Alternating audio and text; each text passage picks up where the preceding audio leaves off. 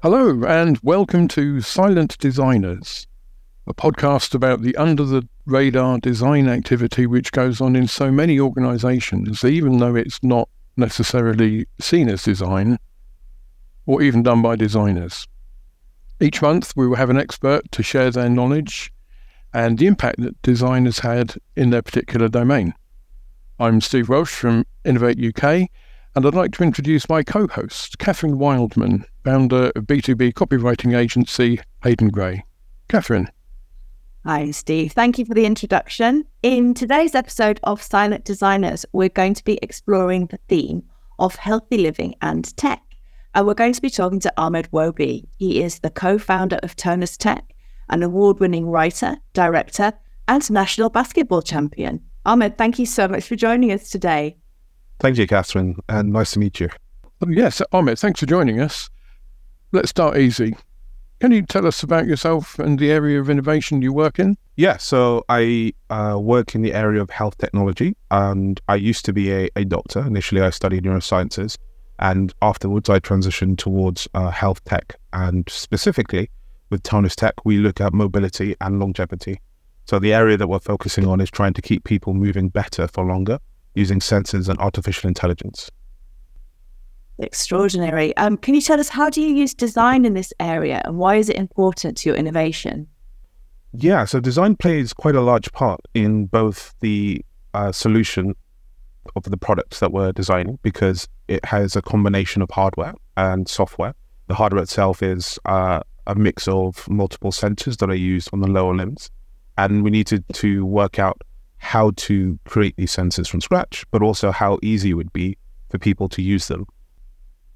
That process was not straightforward, but I think often a lot of these design processes will take you on interesting journeys and specifically in working out how to develop the product with the hardware and the software combination. We had to think a lot about what would be easy, what would be attractive, um, what would be comfortable, accessible, and all of these sort of concepts came up in the process. So the the mobility you're working on is is that for athletic performance or as a therapy for people with challenges? So we we approached it from a general health and wellness perspective. The core technology itself can be used for all. So it can be used for performance athletes, but it also can be used for everyday people who are just interested in keeping themselves fit and healthy and it can also be used in a medical context. So if anyone has any uh, ability altering conditions, whether it's like an arthritis or even uh, more um, disabling, such as a, a, paralysis, any type of mobility issue, the software and the hardware can be used for. So we try to reach out to everyone who wants to move in a better way for themselves. Extraordinary. Can I ask about the application of AI with the sensors? How it's, it's in the news all the time, isn't it? AI, but how? What what was the thinking behind that, and how does it work? So the way that we use AI, um, there's an awful lot of data that is produced when you have a sensor involved. We use multiple sensors. So each of the sensors, usually it's two on each leg, one on the lower back, produces information about the orientation and the speed and position of a limb and, and other things around like acceleration. When you have uh, the sampling of, of each of those sensors that occurs hundreds of times a second, very, very quickly you get millions of data points for each person when they're moving. The AI is very good at classifying specific movements. So, what it does is, for example, you can put the sensors on, whether they're in the leggings or directly on the skin. And if you do multiple exercises like a squat or a lunge or a walk or a run, when you have all those data points gathered together, the AI will be able to t- detect the difference between a run or a squat or a lunge, uh, and then it can work out what is the optimum version of that movement for each individual person because we all have different anatomy and we all move in different ways. So that's what the AI is very powerful at doing. It's it's good at looking at patterns in large volume data sets. Interesting. Are you able or interested. I don't know if it if it's um, part of your thinking, but does that also translate across uh, different patients or clients? So you your system is also gradually learning more across different varieties of people. Exactly. So at the moment, our main focus is on older adults uh, because that's sort of where we see our potential use case. However, it can be used for anyone, and the current training data has a lot of older adults who have used the the sensors. So the the library or the data set is mainly focused in that way. And if you were to look at uh, younger people, it would have a different sort of uh, algorithmic library base case. So our, our focus is sort of skewed our library in a specific direction. And the testing that we've done has been in certain uh, medical conditions. So we haven't looked at everything. And that's, I guess, good when you're first starting out. But eventually, we would like to expand that.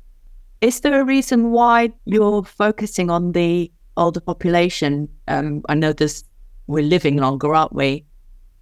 Exactly. Is is that the reason behind it? Absolutely. When we were formed as a company, we came out of Zinc VC, which is a business builder that is mission based. And our particular um, mission was around the concept of longevity and, and healthy aging. And we thought that it was a great opportunity and it hadn't been explored as much, particularly within the mobility market.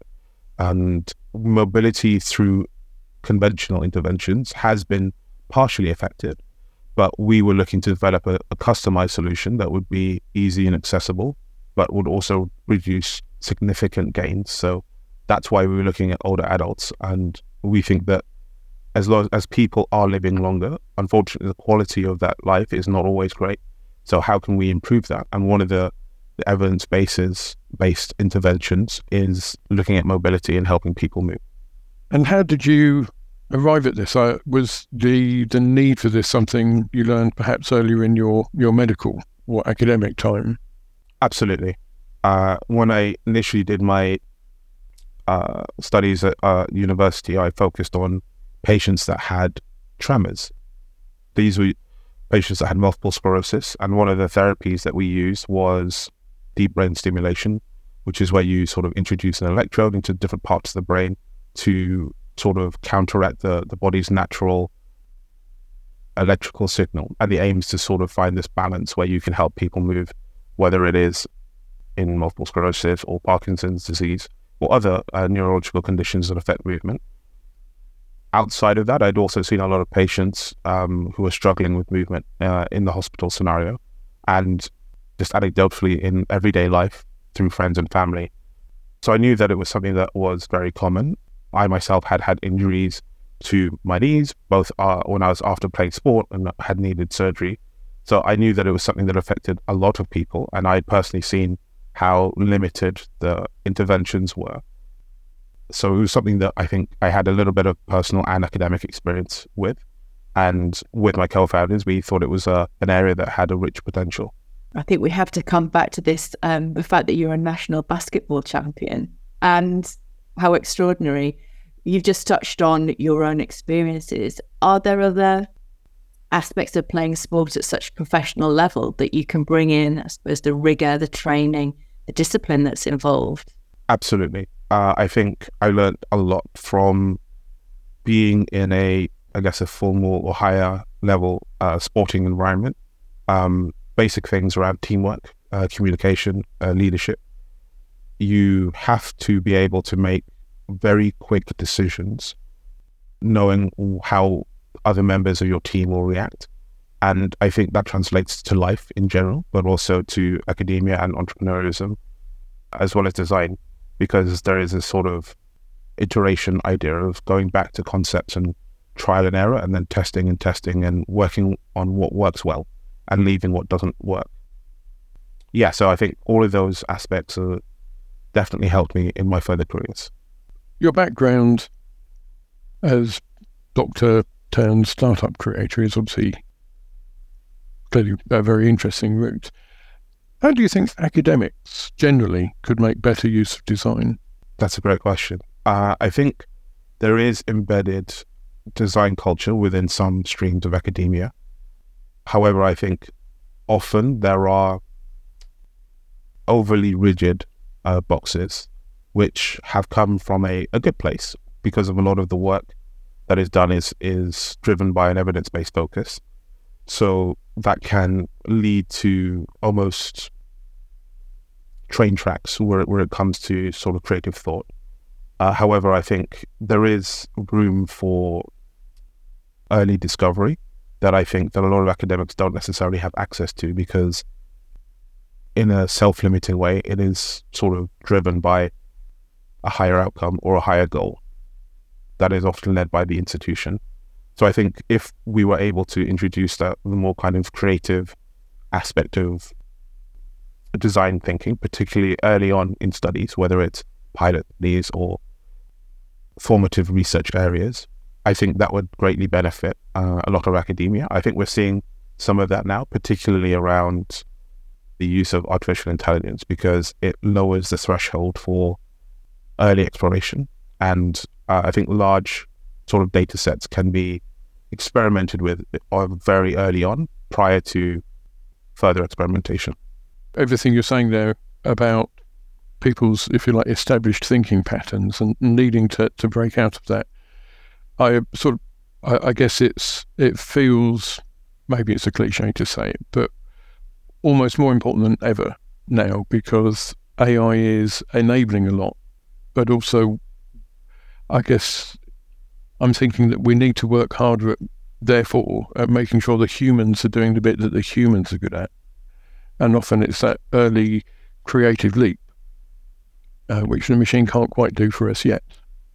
Kind of hoping it'll be a while. But that ability to think in new ways, bringing together unlikely components or just thinking in new ways or bringing ideas in from other sectors so it really feels that um, the opportunity is there. And I, I, like your point about the AI maybe simplifying that, that early process. Absolutely. I, I totally agree with the lowering of the, the threshold. I think a lot of sort of simulation has become apparent now, which was very difficult maybe 10 years ago. So people, before they even embark on real studies, are able to simulate a lot of things using artificial intelligence and that I think that's a great way of sort of building these sort of design and, and creative um, opportunities early on in academic academia. And on that list of things to think about, and this this is perhaps a bit of a vague question for which I apologise, but we've seen in some cases that there is a danger in how AI models are trained, in that they they start to build in, let's say, the small p prejudices of the people providing the data and, and can almost embed some of the more negative human approaches. Have you any thoughts on that or how people can more routinely strive to stop that happening? That's a great question. I don't think there's an easy answer. I think the ideal solution would be to eliminate any sort of bias or prejudice outside of artificial intelligence first. Often we see that the data models are trained have that, that are trained have similar biases to the people that train them, uh, even if it is an unconscious bias. So if we can sort of at a core, broader philosophical level address those first, that I think would would sort of slow down in the sort of work stream towards the AI models themselves being uh, more robust. I think also regularly checking the actual sort of data sets themselves and what's being produced with an inclusive and diverse set of uh, both end users and scientists or academics. So I think people who come from a mixed background, whether it's from uh, age, race, uh, ability, etc., would be able to see and observe such biases at an earlier stage rather than developing something, waiting till it's done, and then looking at the final product and, and kind of having to walk backwards. So I think embedding more people into the design process from a diverse range of backgrounds earlier on, but also if as a society we're able to kind of implement those ideas, which I understand is not an easy thing to do. But I, I definitely think that that's how eventually we will be able to overcome this issue. Looking to the future, Ahmed, if I was to talk to you again in two, three years' time, where do you think this technology is going to have taken us? I hope that it has reached the point of sort of global acceptance from a thought perspective where people are, are able to be comfortable with the idea that the clothes that they wear are able to follow how they move and also give feedback uh, to themselves about how they're moving to help people both from a health and fitness perspective to understand in the same way many people now have wearables in their watches that give them feedback and they understand about their heart rate a bit more and they understand more about their steps. I'm hoping that's the sort of paradigm shift that we can see with clothing. And then we can take that a bit further, maybe in a more than two or three years, maybe five to 10 years, where we'll start to understand that uh, movement is a form of a, a biomarker and it can be very indicative of early stage disease and monitoring of disease that we can prevent through simple intervention. So I think that's sort of my my my hope, and I think it, it will happen.